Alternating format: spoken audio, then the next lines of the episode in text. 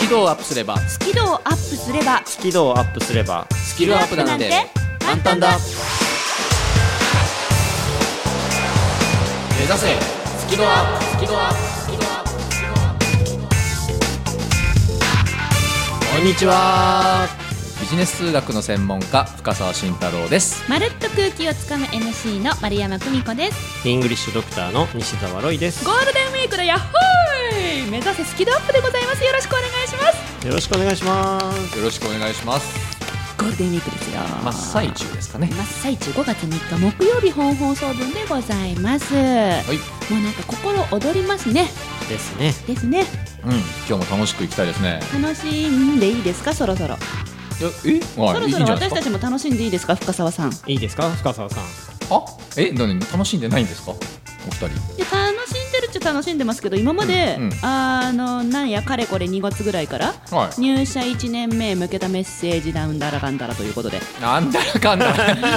ーナーだったじゃないよ、いやいいコーナーでした、ねえいいコーナーでしたけどそうねえロイさんそそれは認めるけどね、はいうんああまりに長かったということかなんな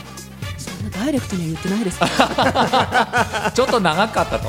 まあ2月からですからねそうだよねいるね本当お二人にもねかなり協力していただいてだって先週巻き込ませていただいて先週ロイさんの英語頭久しぶりにやりましたよそうでしたね えなになになにそそれがどうかしたのいやいやいやもうもうもうもうあなたいっぱいコーナーを持ってったから、はいもう私たちちょっといろいろねもうなんかしんちゃん1か月ぐらいフリートークだけでいいんじゃないもういいんじゃないのもうもううちら結構お時間捧げてきましたからちょっとゴールデンウィークぐらい好きにやらせていただきたいなるほどどそういうことをおっしゃりたいんですねそうなんですあかしこまりましたねはいもうどうぞどうぞいいですか好きにはいねいいロでイすさよんねもうねそろそろねそろ私そたろちもね喋りたいですよねはい、だからね、GW ゴールデンウィークじゃなくて多分ね、限界に来たのでウェーイって感じで何なんだそれは限界に来たからウェイ今週のテーマそうそうそう今週のテーマはえ限界に来たからウェイあちょっと待ってちょっと待ってちょっと待ってあのゴールデンウィークでしょこの番組初めて聞いてる人もいいるかもしれないからあああのい一応ちょっとあのあの初めましてのリスナーさんこんにちは、えーいつもはですねこの番組はあの英語が苦手とか数字が嫌いとか人前で話すの嫌というそんな方々に向けてえ専門家の私たち3人からあこういう風にやってみたら好きになりますよと、ね、皆さんの好きな度合いがアップすればスキルも漏れなくアップしますよだから目指せスキルアップっていうタイトルでやってるんですけどちょっと残念ながら2月からですねこの数学の専門家のえー深澤大先生がちょっとコーナーを独占するというまあ事故が起こってましてで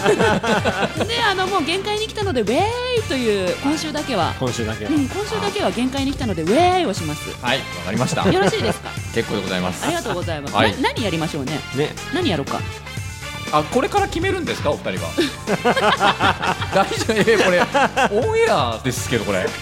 今もう撮ってるんですよね撮ってるよね、はいうんうんこれから考ええっ、る としんちゃんは決まってるあそうですねもう先週お伝えしたようにね数学界のドンとの対談のこうあー2週目そうだという後ことで半もがあるんだうそうで近も藤さんねうんあのー皆さんにもお伝えしているので、はいどうしようかじゃあそれをもうそれ先にやろうか、 んもうそれそれ一発目でなんか何そのさっさと片付けちゃう感いやいやいや近藤さんはすごく素敵な方なので、ねやっぱりあの初めて聞くリスナーさんのためにもどうんあのちょっといいつものスキドアップな感じをちょっとしっかりした感そをうねそうそうそう最初ねはいわかりましたじゃあ最初あの私のフリートークということではい始めたいと思いますがその後どうするのえよどうするそれ私とたまあち勝手にやろっか勝手に、なんか勝手にやりたいってそういえばなんか言ってましたよねのあーそうっす年ね明けあたりになんかロイさんなんなんだっけあれまあ勝手に人のコーナーをやっちゃうみたいな感じで勝手にビジネス数学カフェとか勝手にマルプロとか勝手に英語頭みたいなのを勝手にやったら面白いかなと思っててあそれを言ってたんだ、うんえじゃあロイさん今日勝手にどっちかのコーナーやればいいんじゃないですかあやっちゃうはいだったらまあ当然マルプロでしょなんで えだってねこ今の流れでさ勝手にビジネス数これ学でカフまェやったらビジネスがカフェ会みたいなそねれないないな いなそっかそっか、えまた深澤慎太郎に持ってかれーになるからいじそうそうそうゃあじゃあロイさん今日日勝手に丸プロ、うん、うん、私も勝手になんかやっていい、もちろんもちろんじゃあじゃあじゃあみんなで勝手にゲームしようほ全然わかんない言ってることがだえちょっと順番深澤さんから深澤さんが、はいえっと、最初いつものスキドアップっぽくやってくださって、はいじ任せてくださいゃあ真ん中にゲーム挟んでうほうでロイさん勝手に丸プロで締めていただきましょうか了解しましたおおなんかどうなるんだろう今日とっても不安なんですけどよーしじゃあその順番で玄関来たからウェーイやりますよはい リスナーの皆さん1時間お付き合いよろしくお願いしますね番組を聞きながら出演者とわちゃわちゃっとチャットしようスキドアップわちゃわちゃっとほぼ毎週木曜日夜8時から Facebook 番組グループページでわちゃわちゃっとチャット中ほぼ毎週だからやってなかったらごめんね目指せスキドアップ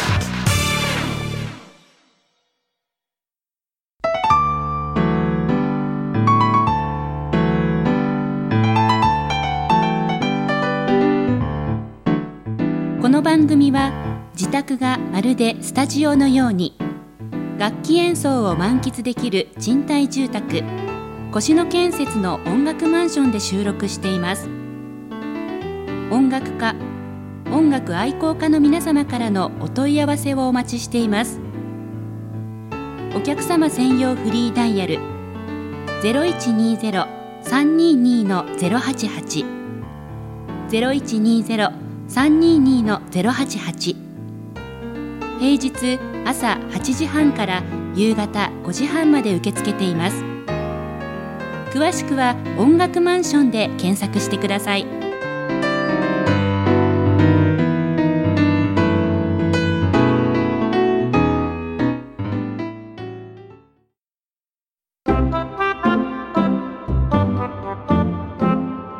スキルをアップすればスキルアップなんて簡単だ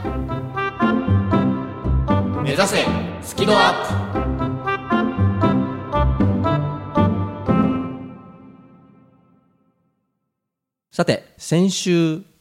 ドンがやってきたわけですけれども数学界のドンガはい食いしん坊のあよく覚えていただいてありがとうございます近藤さん降臨し ましたねそうですね。グルメと呼ぶな、食いしん坊と呼べと。もう一気に親近感えー公益財団法人日本数学検定協会近藤圭介さんに、えーまあ、ゲストとしてお越しいただきまして対談を、ねえーさせていただきその音声を先週、ね、フリートークで聞いたわけですけれども今日はその後半ということで、えー、と先週よりもちょっと深いところに、え2人でちょっと入っていくということでテーマがですね、まあ、これからの時代に必要なビジネス数学。あの深いけど内容自体はとても簡単だし、お二人でも多分あ言ってることそういうことだなって分かっていただけると思うので早速、えー聞いて見ていただきたいなと思いますちょっとね後半少しお話ししたいのは、はいそのその人間の能力って一方であるじゃない、はいはいうん一方でこうこれからその、ね、やれ AI だとか機械だとかうんマシンだとかそういったものが台頭してきますとはいいうような中でその人間がこう仕事を奪われるんじゃないかとか、うんあの人間のもう価値ないんじゃないかとか、うんの人間の能力は機械に負けますみたいな、うんそういう論調をとても多く見るんですよね。はいでさっきも出てきた入社1年目って、まあ、まさにそういう時代を生きていく人たちじゃないですか。うんまあ、あと15年とかね働いてるとそういう時代が来ますようね。んなんでしょうこうちょっとむ難しい表現かもしれないですけどその、まあ、私たちのようなこうビジネス数学の分野の、まあ、エキスパートとして、うんまあ、そういう AI とかがね活躍する時代に必要なことというか、うん急に真面目な話になりましたけど 肉の話から急に真面目になりましたけど、そうですねうんどうなの僕なりに考えもあるんですけど、はいせっかくなんで近藤さんはそのう辺んどんな考えを持ってるかな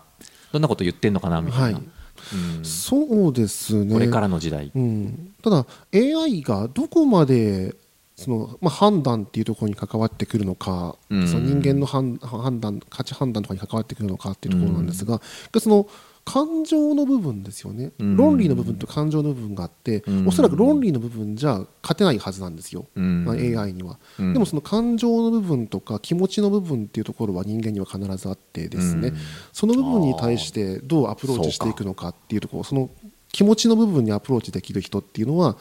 結構、うんまあ、今後も生き残っていけるのかなっていう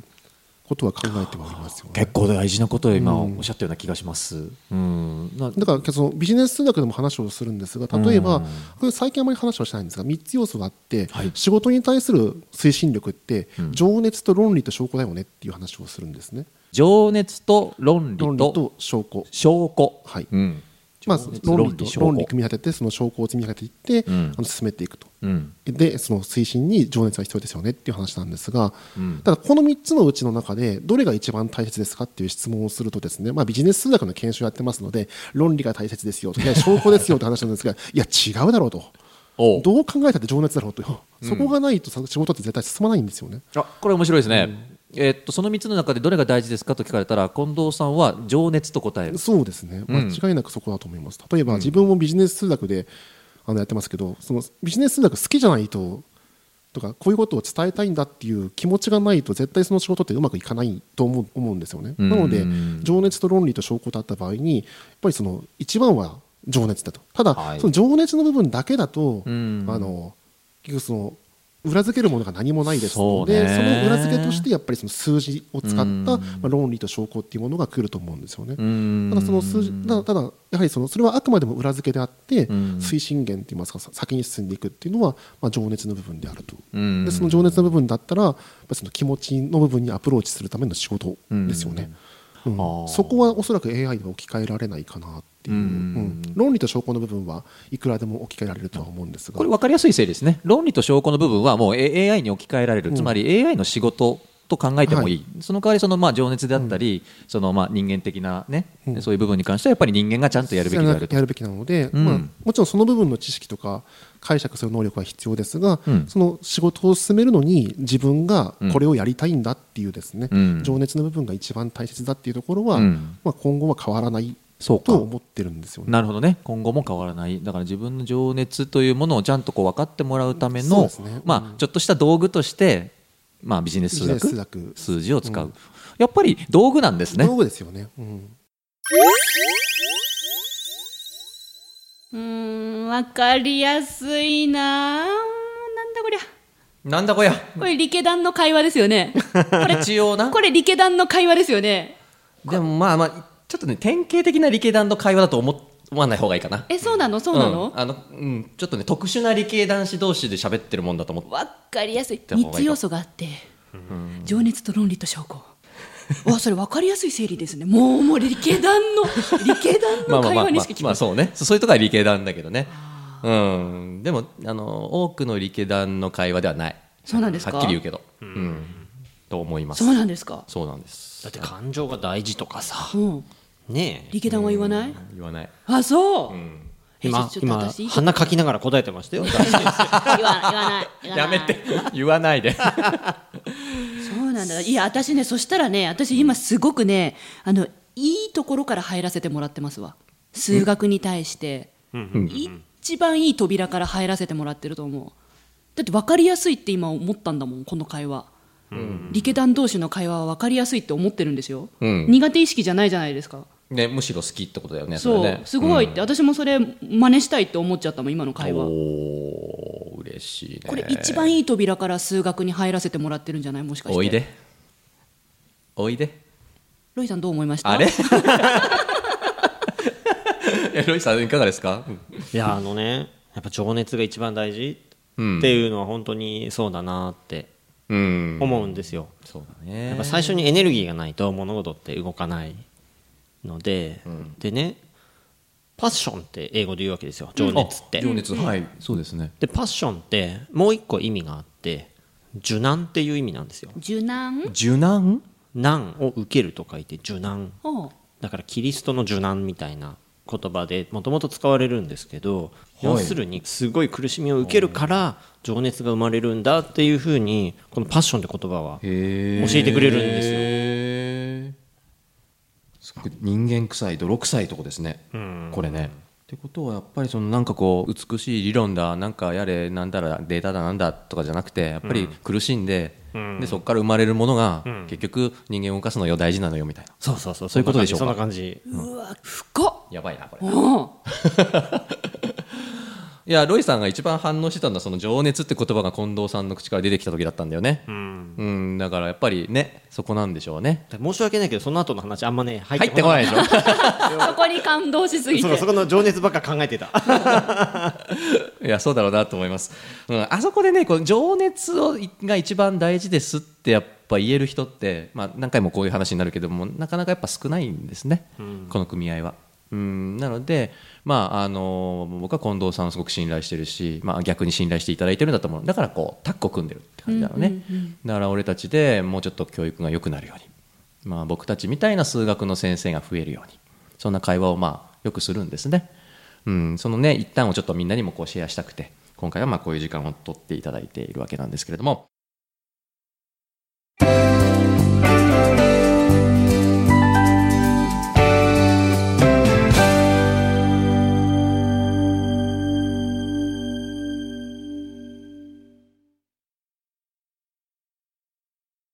えっとね、じゃあね AI の時代というテーマでお話を、ね、聞いたんですけども最後もうまとめるという感じで最後の話なんだけどこれ面白かったな表と裏っていうキーワードが出てきた最後話がねあるんです表と裏、うんまあ、ある意味では対比だねすごく分かりやすい対比の話が最後出てくるのでそれもちょっと皆さんにシェアをさせていただいて最後まとめというふうにしたいなというふうに思います深澤さんもよくおっしゃってるんですがはいあの数字って前に出しちゃいけないと思ってるんですよねうん隠し持っていて、はい突き詰められた時に、うんいやこういう論理と証拠があるんですよっていうお話でうん出してくるものであって、それを前面に出すのは違うと思うんですよねやっぱり、あ、うんこれまたキーワードですね前面に出しちゃいけないんですね裏に持ってるものであって数字は裏側で持っていなさい、ロジックは裏に持ってるものであって、うんでそれはあの責められた時にそのちゃんとロジックで返せるっていう部分がないとそれはダメですけど、うんただ先に進めるにはそのその部分は裏に持っていてやっぱり気持ちの部分っていうのは大切になってくると思うんですよね。あー表じゃなくて裏これあの実は自分は研修の時とかは脇役にしなさいっていう表現をするんですね、主役にしちゃだめよ、これあの入社1年目の方もちょっとねぜひ聞いていただきたいんですけどあの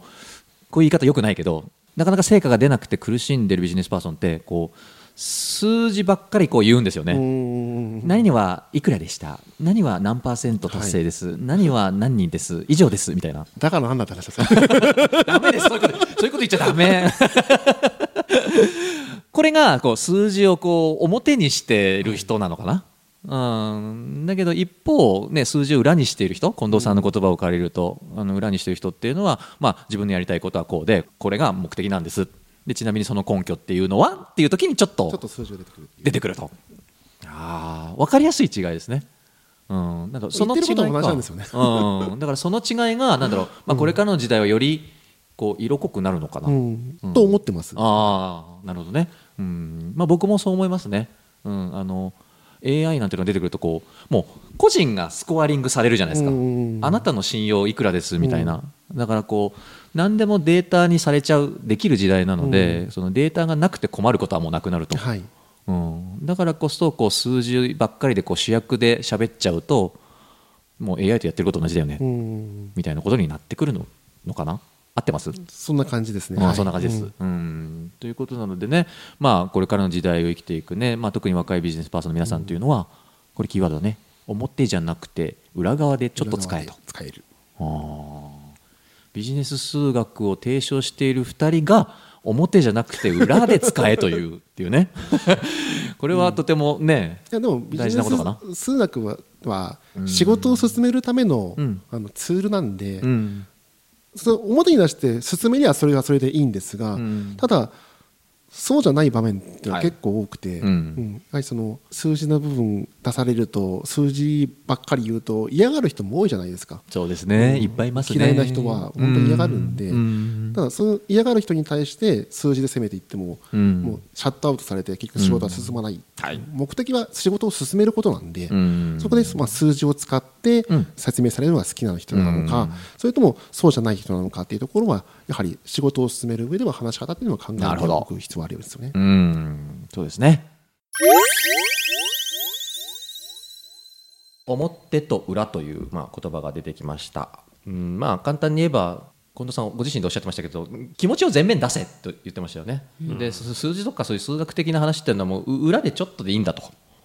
逆のこと言いそうですけどね、うんうん普通は、うん、逆のことかと思ったねなんだけどもう裏で水戸黄門方式はおも表はこうほんわかしたおじいちゃまで、で実はこのなんとかが目に入らぬかちゃだ何みたいなものですかそうそうそう 面白いねっていう感じ数字なるほどね、うんうんでもそうですそうです、わかりやすい例えですありがとうございますんそういうふうに数字は使った方がいいとあーもう最初から印籠を出してんじゃねえと出すものかと思ってたもう、ねうんなんかこれがこんだけすごいんですっていうふうのをもう全面に出すものかと思ってた、ねこうドーンと見せちゃう5秒に1個売れてますとかそんな感じじゃないですか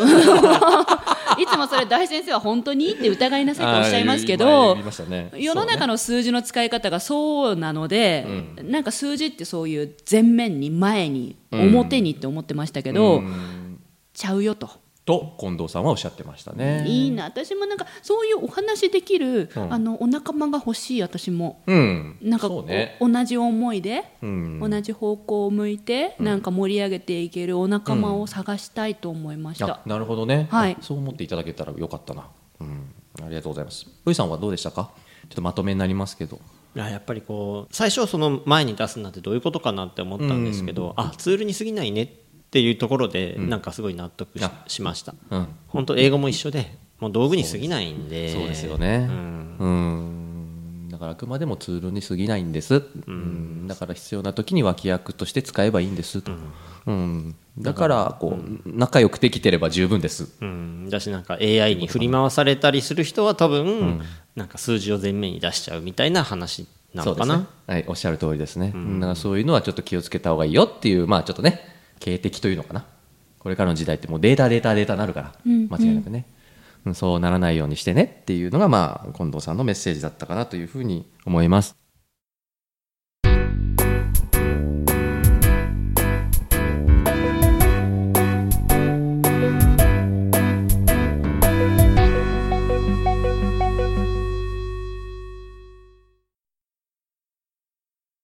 2週にわたってねフリートークあの時間を頂戴して、まあ、こんな形でちょっとやってみたんですけど、まあ、実はあの2つ僕なりのメッセージがあってほう、まあ、1つはあのーこういう数学の専門家もいるんだよということを、まあ、皆さんに伝えたかったということ。どうしようこういう数学の専門家しかあの存じ上げませんもので すから、うん皆さんがそうだと思い込んでしまいまあがいろちんななんで人すがいけるれんどですも、けど、まあ、なるほこどういう人もいるからねほうほうということがままず一つワンメッセージでもう一つはロイさんやまるちゃんもこう同じ専門性を持ってる専門分野の人なんだけど違う人とお話をしているのを聞いてみたいなそうどうってうんそういう人を見つけだかたらいさっきあな探たがした言、いうとうんまるちゃんが言ったのはまさにそうなんですね、うんうん、そうすると、ま、まるちゃんのこう良さというか、他の方との違いとかそういったものもなんか余計際立つというか分かるしなんかこうロロイさんの魅力みたいなのも改めて分かるかななんていうふうに思って、まあ、別にねいつかでいいんですけどなんかこうそういう機会があったら嬉しいなみたいないうふうに思って、まあ、今回はねちょっと数学のドンを読んでみたということでございましたどこどこのドン企画いいですね次やってみて緊張緊張緊張のドン、緊張しながら頑張ってるドンみたいなうんそうね緊張しいのドン、ん緊緊張しながら人前で話してるドンうん長いな話したりなんかね、そうだね頑張ってるドンそうそう緊張しながら人前で頑張ってるドンドン、 なんかなんか丼みたいになっち ゃった何丼だみたいなではですね、えー最後にゲストとしてお越しいただきました近藤圭介さんからリスナーの皆さんへのメッセージでございますせっかくねビジネス数学検定をこう推奨されてる方なのであの改めて最後に何かメッセージがあれば、はいはい、いただけると嬉しいですそういでかがですしょねう、うんまあ、目的としては数字と仲良くなってくださいねっていうのがもう一や番っぱそれなんだなうん気持ちとしてはありますのでうんあの先ほど言いましたようにビジネス数学検定はあくまでも手段であってんそのどれぐらい仲良くなったのかっていうところを測るための手段として使ってほしいとただそれ持ってることでやっぱりその他の人が見ればアピールにはなりますよね。ああ、はい、あの自分はビジネス数学検定何々を持ってますよってなると、まあ、一つの検定っていうのは自分の力を証明するための道具ですので、はいその持ってることで一つです、ね、自分は数字にこれぐらい強い人なんですよっていうのうをん出す証明になると、なるほど、まあ、といった使い方をしてほしいなと、うん、自分は数字と仲いいですよ仲いいですよっていうことを、っていうのをうんそそれこそ客観的に使えますよ根って拠いうになるよね、うんうん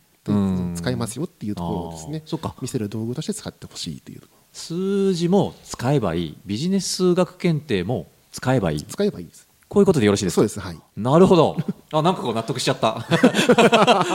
そうかねあの入社1年目の皆様あのぜひこれ使ってくださいとはいいうことなのかなというふうに思いましたはい日本数学検定協会の近藤圭介さんをお招きしましてお話を伺いました近藤さん、ありがとうございました、はい、ありがとうございました。数字が苦手っていう方たくさんいますよねでもあなたが本当に頑張って成果を出した時に「すごいね」って言ってもらえるために使う言葉もまた数字です入社1年目からの数字の使い方ぜひ書店で手に取ってみてください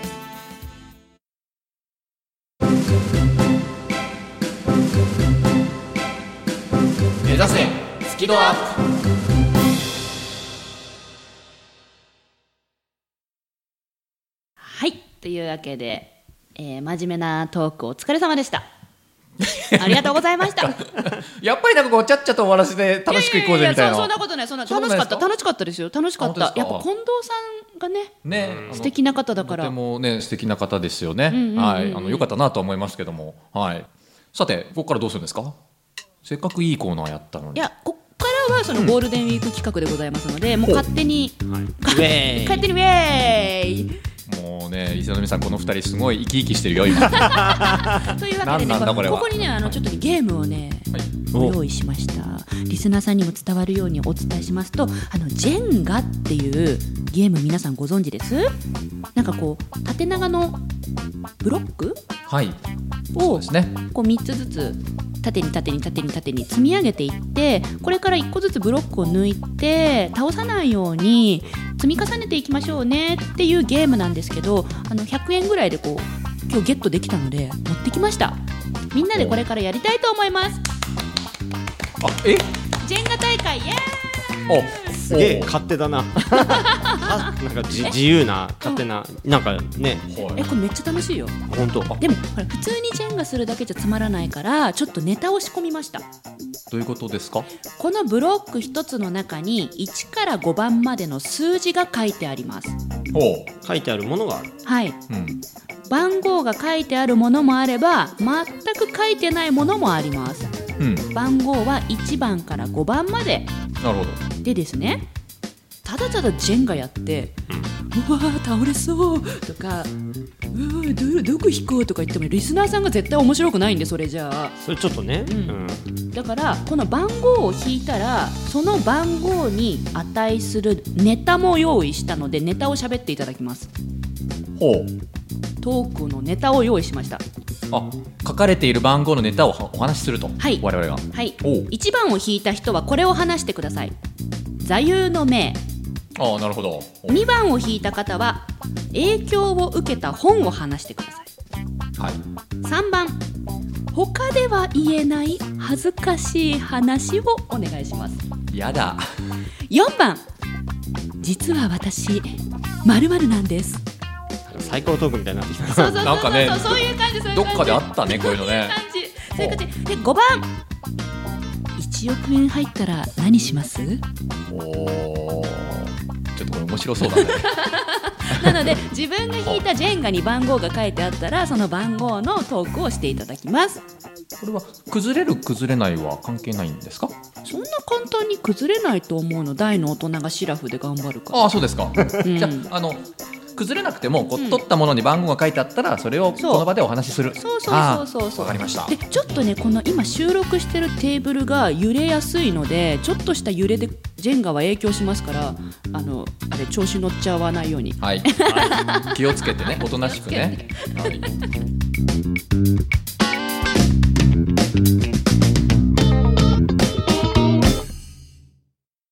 はいそれでは勝手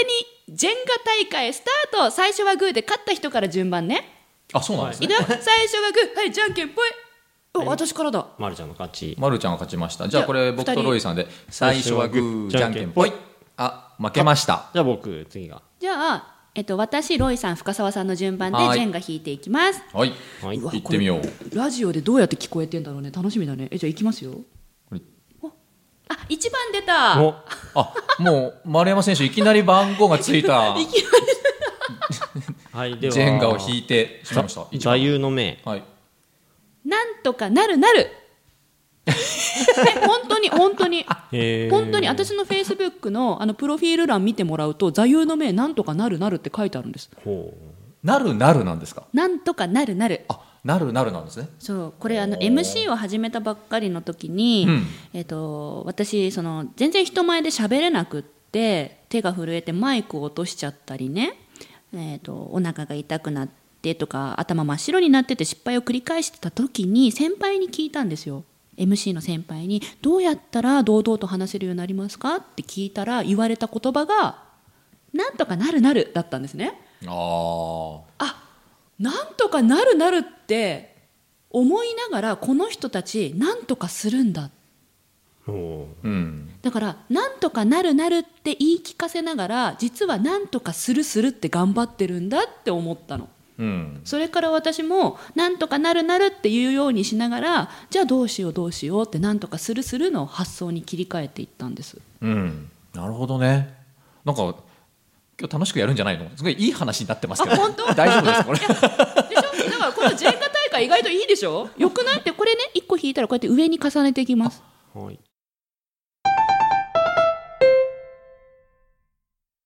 はい下から取ったものですねはい、じゃあロイさん、うんあ、ちょっと待って、ちょっと待って、マイクのマイクの線が危ない。はい今ロイさんが一個取ろうとしてます、はい、ロイさん、ちょっとあのこれラジオだから、そのあの喋りながら引っ張ってもらっていいですか、それ。よいしょ。あ取った取りましたなし、何も書いてない。あ崩れませんねはいじゃあしんちゃんどうぞロイさんが取ったのは何も書かれてませんでしたじゃあ行きます続いて深澤大先生。おっすなんでマイクずらしてんの 本気じゃないですか本気ふーとかやんないでふーとかやんないであ何番何番上に乗っけます取ったもあのこをここ上こに乗っけてここに乗っけますねそうそうそうそう何番はいあの私が取ったジェンガに4番と書かれてますあではですね何ですか深澤大先生、はい実は私まるなんですお願いしますお願いします。ええあじゃああお思いついた思いついた1個、はいおおはい願いします、お願いします実は私カツラなんですっていう話をしようかなと思うんですけど本当はカツラじゃないんですよあびっくりしたあれよりい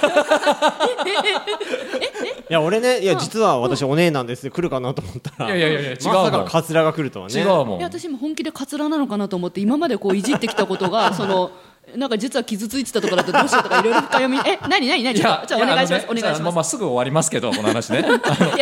たち も気になってることだかついら最近かな、はいこの半年ぐらいの間にちょっとまああの身内の方にご不幸があって、お葬式にこう参列させていただいたんですね、うんうんでまあ、久しぶりに会う親戚の方とかもいるんで、はいちょっとまああの雰囲気も暗いし、うんうんあの冗談で、はいいや実は僕カツラなんですって言ったんですよ何言ってるお葬式そしたら今のまるちゃんみたいな反応になっちゃって余計にそうそう余計に誰も俺をすごいいじってくれなくて墓穴掘っそたうみえたいな自爆しましたっていう話 以上です、はい逆効果だったわけですねね、全然リスナーの皆さんに役立たない話ですけ どまあ気をつけましょうねいや、芸人魂発揮、別にお葬式でしなくてもいいんでね。ねすごいわねまあ TPO は決めましょうということでしょうかね学びました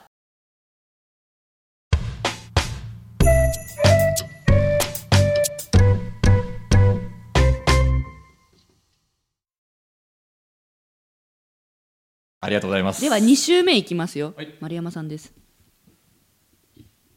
ここ取りますせーのじゃんお2番あ、二番。丸山選手はいまた番号が書かれてます、2番ですはい、何何？二番は影響を受けた本。うん影響を受けた本影響を受けた本。影響を受けた本。あ 意外と出てこね影響を受けた本？ まあ面白かった本とかでもいいんじゃないですかちょっと待ってこれラジオで言えないものばっかだな。いや、大丈夫、ピーク入るから。本当？うん。え本当に入れてくれます？うん大丈夫じゃないですかだって前も俺何回も P いただいてますからこの番組であちょっと待ってちょっと待ってちょちょっと待ってちょっと待ってそうね。あうんあのでは 今丸山選手がしなんか調べてますいけやどあのこれタイトルは「ドメスティックな彼女」っていうほう本なんですけどはいあの、マガジンで連載してる。あご存知ですか読んではいないけどね。あ読んでない存在は。うん存在は知ってるあそうなんですかそう男性のの雑誌で漫画雑誌週で刊少年マガジンはいで連載されている「ドメスティックな彼女」っていう漫画が大好きでへえもうあそこに男性の理想全部が詰まってるんですよへえほうだからあ男の人ってあこういう女子が好きなんだなとかあこういう言葉をかけてほしいんだなとかそういうのおうをあのものすごく影響を受けてまして ちょっとピー入れといてくださいねこのいいところでピー入れといて入れといてくださいねほうはいあのやっぱりこううん参考になると参考になりますとても本当ですかあの人生が豊かになりますねへえちょっと読み読んでみようかあなぜひぜひぜひ読んでみてください多分男性たちはあれにキュンキュンしてるんだろうなと思ってあ初めて知りましたはい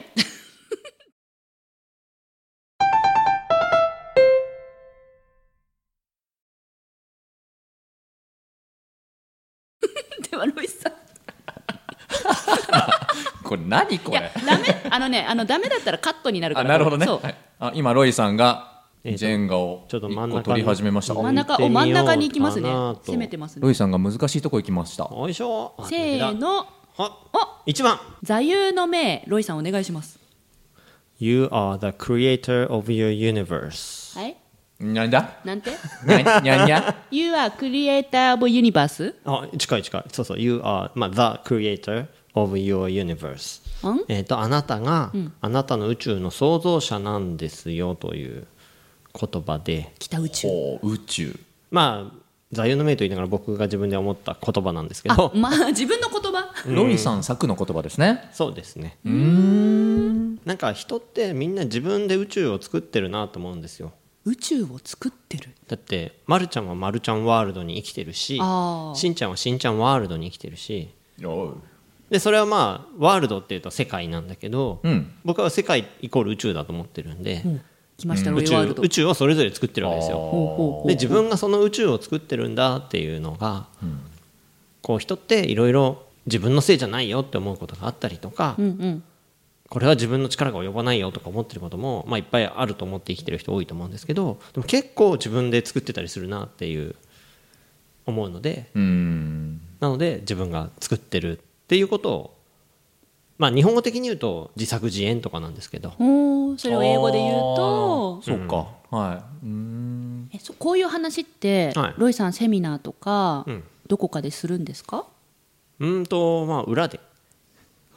裏でほらやっぱこの企画悪くないよね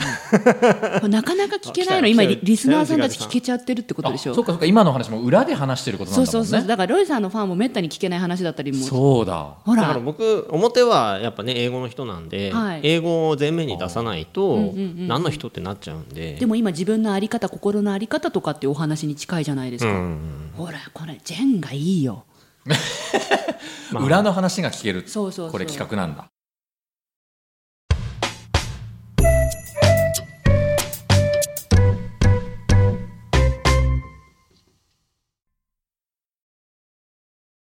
じゃあ大先生はいじゃあいきます、えーもうこれサクサクいこうこれ10秒以内でいくでちょっと10 9 8いきます7よいしょ6うわすごいとこあ書いてないえマジですかはいどんどんいきましょう、はいいきますよ10秒数えて丸山選手、はい10、9、8、7あ書いてないサクッと取ってきますねあ結構皆さん調子が出てきたよ10サ9クサク取るようになってきた8あー揺れるちょっとななななんかどこまで数えた時忘れちゃったよな七六76真ん中いった五真ん中いった 4、3、揺れて2るお取りました揺れてるはい書いてない書いてない書いてないもう 大先生大先生私ですねすごいなこれもう結構倒れそう10深澤いきます八七手触れてない六五あ怖いよっしゃーあ書いてある四何番5番でございます何ですか5番は ん5番って何でしたっけ、テーマ発表しますあはい大先生はい一億円当たったら何しますああなるほど1億円今手に入ったら何をするか、んええー、でもさ、大先生にとってはそのはした金だから、はいあんまり面白い答え聞けないんじゃないかいやそんなでえもいやうそんなもうそれぐらい入っちゃってるんですかもしかしチてャえリンチャリンチャリンチャリンもう貯金こんないっぱいあんのえでもそれは言えないよあるんだあるんだすごいねねえよ これさっきのカツラと同じじゃないのこれえーっとなんだっけなんだっけ1億円あったら何何するかそう今たか例えば宝くじで今1億円当たりましたあえっとね、あのアイドルグループ作りたいかもしれませんはいアイドルグループなんかこう数学47みたいななんかこう 数学例えば、う 47? ん、でああいあの女の子集めてアイドル作る数学ができる女の子たちだけ集めてアイドルグループ作るのはべらせたいんですか違いますす違います違います違います違い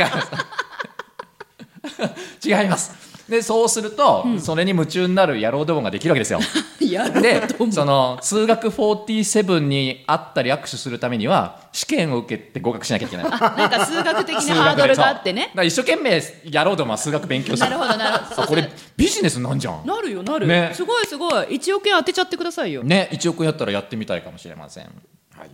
やっぱこの企画よくない初めて 喋ってねるここ 初めて初めての話出てくるちょっとこれこれまたやりましょうよ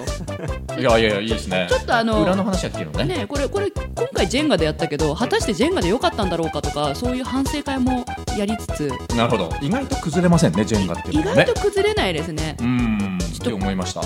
勝手にゲームシリーズ悪く ないなシリーズ化されてるよまたやるかもしれちなょいちょとっとまたまたやりますはい楽しみにです緊張を克服できず悩んできた皆さんへ私も根っからの緊張を強いて人前で話すのは本当に苦手でしたえーそんな丸山久美子が3000回以上司会をすることができるようになったのは緊張と楽しく付き合えるようになったからですそのテクニックをぎゅっとまとめた本上手に上がりを隠して人前で堂々と話す方が発売中ぜひお役立てください番組のアーカイブは番組ブログから聞くことができます最新回は毎週土曜日午後3時に更新カタカナで「好き」漢字で「温度の度」「度胸の度」角度の度「好き度」で検索繰り返し聞けばスキドアップ間違いなし目指せスキドアップ西澤ロイの「勝手に丸プロ」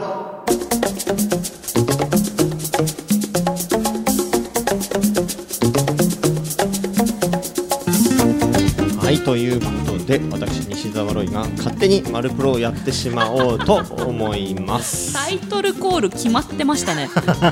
ねマルプロねなんか言いたいんだよねマルプロはい、ではいまず最初にですねちょっと企画のご説明をほうさせていただきたいと思います。えーもともとですね学習発表会という企画があり、うちょうど1年前のこのゴールデンウィークにやったわけですよ。 あそうだっけそうでしたねはい、でお互いに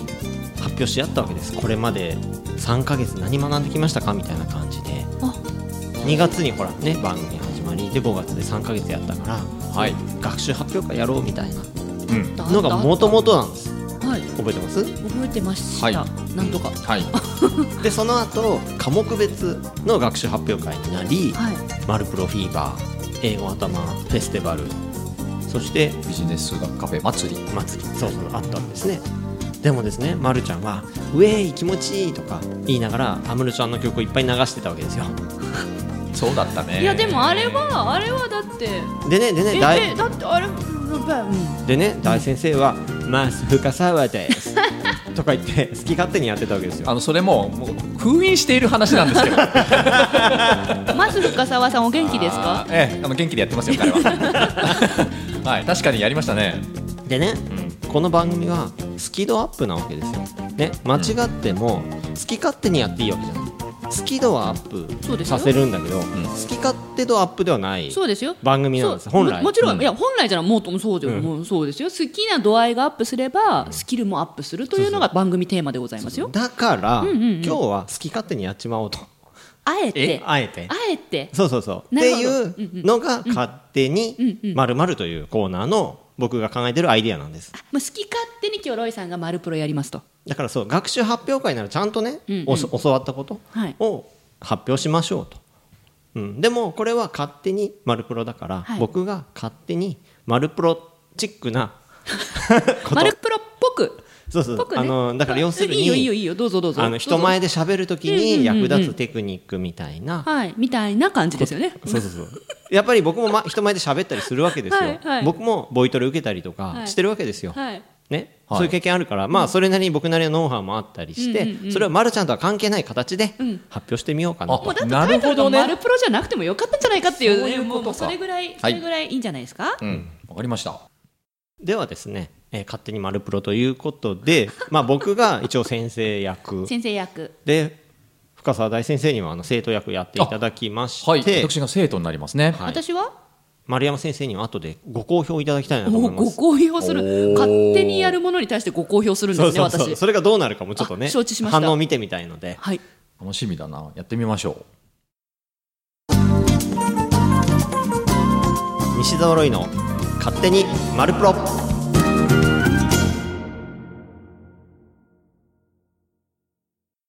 まあこの声を出すっていうところであの、はい緊張すると声出なくなったりしますよねう。そうですね。なんか震えちゃったりとか。そうそうそうそうそ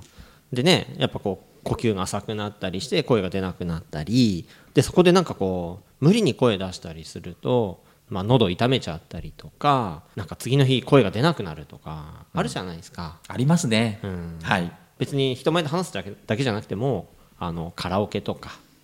ああ、よくあります。カラオケは 特に。カラオケの後ね。結構声出なくなる結タイプ構やっぱり、うん。あほほほほ今夜何食べるみたいな。なんかこういっだってアイドルの曲いっぱい歌ってまぱすいもん歌ねってますからね。はい。そうねなんですよ。はい。おっしゃる通りです。まあ、そういうことで、まあ、お悩みの方もそうじゃない方も、まあ、ちょっとお役が立てるかもしれないなと思って声が出やすくなるテクニックえーなんだろうおええ。勝手にお伝えしたいなとああ、もうぜひお願いします。もう仕事柄そういうテクニックが欲しいですね。でですねこれむしろこう理想的な喉の使い方へえが分かるテクニックになっておりますすごいじゃんはい。す喉ごい。じゃん発表してもいいですかあ、ぜひお願いします。であの勝手にマルプロなんであの、はい薬という形で出してもいいですかえ それ英語頭じゃんそれ自分のコーナーじゃん丸プロじゃないじゃんもういよいよなんだかわかんないじやでもゃんまあまあ勝手にだからいいんだよ。まあまあいいうんいいのよ、いいのよ。まあいいじゃんいいよどうぞ薬をじゃあいただけますか。はいはい。では今回の薬を勝手にお出しします言いながら笑ってんじゃんもうもうね、多分ね、自分大好きなんだよ、これ。ここの内容が多分。これこれ家で作ってきたんでしょうねそう頑張ってねニヤニヤしながらうん。おい。今回の薬は ダメだな笑っちゃう ななんだ ちゃんとやってなんそだこまで自由ねえ今日そこまで自由まあね今までロイさんねえ我慢して何き今たのからね我慢してきたからねまあいいけどいいけもどうずーっと耐えてきたんだもんね。要はあれでロしイょさんここまあでくびしたんですよね今今あねくび仕掛けたんですよあねくび仕掛けたら笑っちゃったんですねはいそうなんですよ今も笑っちゃったわけですよねあくびなんですか、今の。あくびですあ、あくび。あくびで「はあ」って声を出そうと思ったんですよ、ほう。うん、そしたら笑っちゃったんですでよもねなんかね目の前にマルちゃんいる状況だったなんんでで無理私のこと見て笑うの無理なんでなんでよ無理うんうんうんじゃないよ深澤さんはい。うんうんうんうん。でねこのあくびが何かというとほい。じゃあしんちゃんもあくびちょっとしてみてもらっていいですかあ、あ、え あくびしてみていいですかしてみてもらっていいですかあく、あくびはあ。嘘つけ今あくび真似しただけでしょ、んもうちょっとこう眠そうにこう息吸って「はあ」みたいな実際のあくびは出ないけどそう。実際あ実際のあくびを出してほしいえ実際のあくびを出すえできないですかえできないですよそんなこと嘘え私なできるよえなんであくびをなんかこう自分で出せるんですかえ出せるよええあくびって勝手に出ちゃうものでしょ出ちゃうし出すこともできるよ嘘、うん本当ですかいや出ないです僕無理ですよだから振りしかできないあ本当にうんえまるちゃんじゃいいやのやろうかこれじいいのかあじゃあええでもそんな先そ生お願いしますそんな口を大っぴらに開けてはんぬぬ見られるの嫌だいなやちみちょっとあっ見ないでち向いち見ないでょっと待っち向いていくよいくじゃあよ俺眼鏡外してる全然見える でしょこの距離で全然見えるでしょあすいませんね今眼鏡外してがっつり見てたと いうねはいえすいませちょっんと待ってはい、いくよ。はいあれでしょうん。こうでしょえ今あくびしたんですかうん、した。今ねすっげえ分かりづらかったなまあいいやえー、つっえあくびって出せるんですねうん出せる出せる本当に知らなかったですそれはあの訓練必要だけどあどうぞど首うのぞね最初のねなんか吸うところだけやるとね残りは出るよ勝手にえ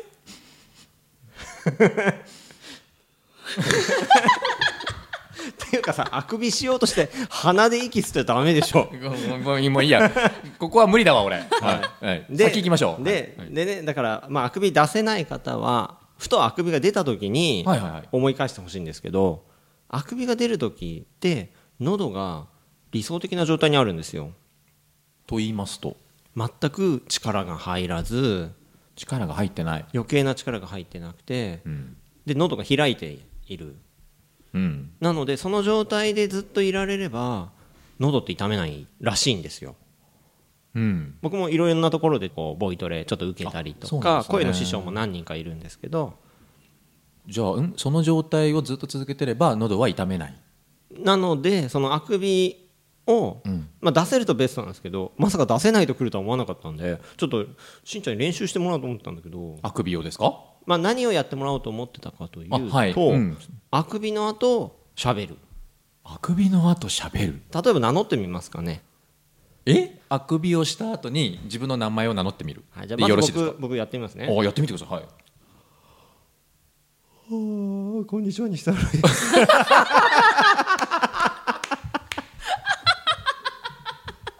上手上手上手だった今美しかった美しい今のええ 本当今本当にあくびしてるんです ちょっと待かってロイさん自分で言いながら泣くのやめましたさ自分で壺に入って笑って涙流してますよああ今のが理想的なこう声の出し方今のなんはですかまあ、ちょっとあくび寄りすぎて、はいはいちょっとね声の出はよ小さかったけちょどっとソプラノ入ってましたもんね今ねねえでもなんのか喉の開き方としてはすごくいいんですよへえいやでもあくびをどうやって出すかわかんないえなんかぽくやってみていいですかじゃあ、んあくびをしが出た後に自分の名前を言えばいいですね そうそのあくびが出てる時って喉がちゃんと開いてるはずなんでその喉の開きのままで喋るという喋るんですねおー深澤慎太郎ですあ違う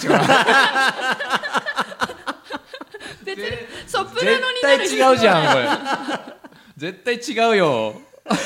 面白いあそうなんですねでもプロのボイトレの方とかもおっしゃることなんですもんねだから多分歌とかの方がやりやすいのかもしれないんですけどだからあくびの時って息を吸って吐くみたいな、うんそのだから同じような感じで喉を開ければすごく自然に声が出せて喉を痛めない、なるほどうん、っていうのがあってただ僕はね、その声とか話し方の専門家ではないので、うんまあ、僕からはこの辺にしておいてほうあの、まあ、丸山先生にお伺ってみたいなとは思います巨匠にちょっとね、おう待たせたな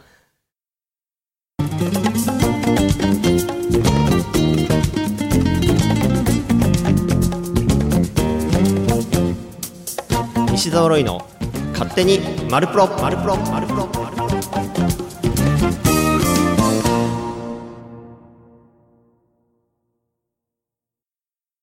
いかがだったでしょうか勝手にマルプロありがとうございましたいや楽しかったなまさかねうん「おれしゃれしゃれ」とか聞けるとはねすごかった西澤ロイソプラノバージョンあロイさんが言ってたのは本当まさに、もうまさになんですよほうほうほうほうやっぱ緊張しいって緊張すればするほど、あのー体がこわばってくるんですね力が入ってくるんです、うんうん、だから猫背になっちゃったりとか、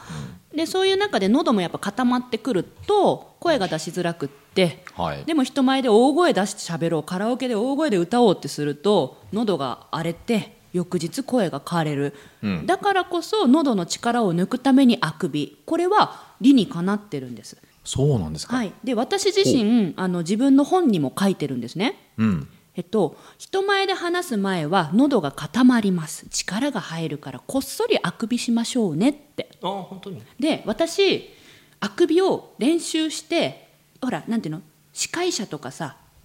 MC だからさ MC って大体前の方で待機するんですよあそんな時にねあくびしてたらお客さんたちに、あの司会者眠たいのかなとかそうですよねご行儀悪いなとか思われるじゃないですか、だから私はねこんな技を身につけました口を閉じてあくびする口を開けないとそう閉じたままあくびをすそるうでちなみにこの技はビジネスマンめちゃくちゃ上手なんですよええこれつまんない会議とかあるじゃないですか、ああでも口開けられないもんねそう絶対あくびしたらいけない時あるじゃないですか、はいそしたらなんか口閉じながらってこうう、んうんうんうんうんしてるかもしれしまてせんるでねしょしてるでしょだからビジネスマン、 まあ、つまんない会議が多い 人は結構うんしてるしてるそうそれを人前で話す前にやるのうんただただ今の大先生みたいにできない人もいるんですあくびがうんで大先生の場合はこうしたらいいですよという解決策が私分かるのでおじゃあ今度それをお伝えしてもいいですかえ今今できちゃいます、えだって大先生の場合はですよちょっとさあの今度あくびを出せるかどうか練習してくる よでこれあかんっていうことだったら、はいちょっとその教えてほしいあ分かりました分かりいまやしただってあの本当にそのあくびって自分で出すっていうのを全く知らなかったんですよなんかこう,、なんていうんだろうなあくびってこうなんだおならと同じようなもんだと思ってたんですよ出せって言われて出せないみたいなあははは自然発生そうそうそうそうだから衝撃を受けました今日はでもね大先生だったらこれやれば、はいあくびと同等の効果が得られますよというのは分かるので本当ですかじゃあじゃあそれ次回ちょのっと次「回マルプロ」本家でお伝えしてもいいですかそうそうそうそれままともな内容なんであのちゃんと丸プロでやった方がいいと思ロいイますさんのこれすごいまともな内容だったんだよいやちょっとね伝え方がねソプラノがねソプラノが面白かったただただ面白かった面白 かった面白かった英語が聞き取れるリスニング力や英文がスラスラ読めるリーディング力を欲しくありませんか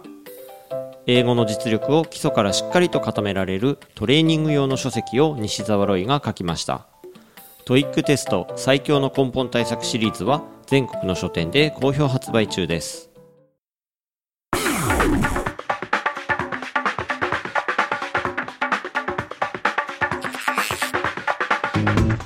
なんやかんやまとまったまとまったんですかねまとまりましたよあそうですかうまいこと着地したと思うあそうですかあそうですか自由にやると言っていた1時間たまにはこういうの良いですなぶっちゃけそう思いました 勝手にシリーズまさかねジェンガが出てくるとはねいやーびっくりしましたけどいやゴールデンウィークっぽくはいお届けできたのではないでしょうかはいそう思いますさあそんな中ですねなんとロイさんからちょっとしたご報告というかお知らせがあるそうですお願いしますやるよは何をはしんちゃんがいこれもっとやったらいいって言ってくれたあれやるよ診断ですやるんですねやります英語病の診断をうん一般向けにちょっとですねあー本当のいい一ですね般向け本当に一般向けでやるんですか本当にその本屋さんにフラッと来た人向けというかほ本当に一般向けいいですねついにちょっとやってみようかいやなといいと思います、うん、絶対やった方がいいって前からね僕言ってたんですけどただあのこういうこと多分やってるあの本出してる著者さんっていないと思うのでもう本当ロイさんすごい大チャレンジですよね今回ねですね何月何日でしたっけ6月10日6月10日日曜日午後午後渋谷渋谷ではいああまた人がいっぱいいるところで駅前しかも駅前超駅前スクランブル交差点前前前あよかったスクランブル交差点じゃなくて聞かれるからどうしようと思いましたけどまあ、スクランブル交差点渡った瞬間にある大聖堂書店様なるほど 書店さんでいいですねこれは当日本当にそこにいる人に診断をする おそらくそういう感じになるんじゃないでしょうかね今まだ企画段階でございまして実は私めもその企画に参加させていただいてるんですよあそうですかそうなんですそうだから、ま、るちゃんが渋谷を歩いてる人たちを声かけてねおうナンパすんのナンパするということですよね、うんちょっとすいでませんちょっと的うちにのロイをどうですかっつってこうほうおいでって言って英語診断してもらえるよあなた英語病診断してもらえるよって、へえ、うん面白そうままああのナンパっていうのは嘘です けど詳しくは今企画をねあの揉んでいるところでございますのでもう間もなくもうちょっと詳しいご案内もできそうですよねそうですね今のところは6月10日の午後東京渋谷にあります大聖堂書店様にて西澤ロイさんが本当一般の皆さん向けに英語病を診断してくれるというところまでは決まっておりますので、えー詳細が決まり次第順次こちらの番組でご報告してまいります丸山さんもいるよえ深澤さんは行こうかな。いいよ来なくてえというわけで今週もありがとうございましたお送りしたのははい本当は行きたいビジネス数学の専門家深澤慎太郎と当日いるよ丸山久美子でございますとイングリッシュドクター西太郎でした。せーの目指せスピードアップじゃあ私自分の肩書き名乗るの忘れたよまるっと空気をつかむ MC っていうの忘れたもうみんな知ってるからいいんじゃないいっか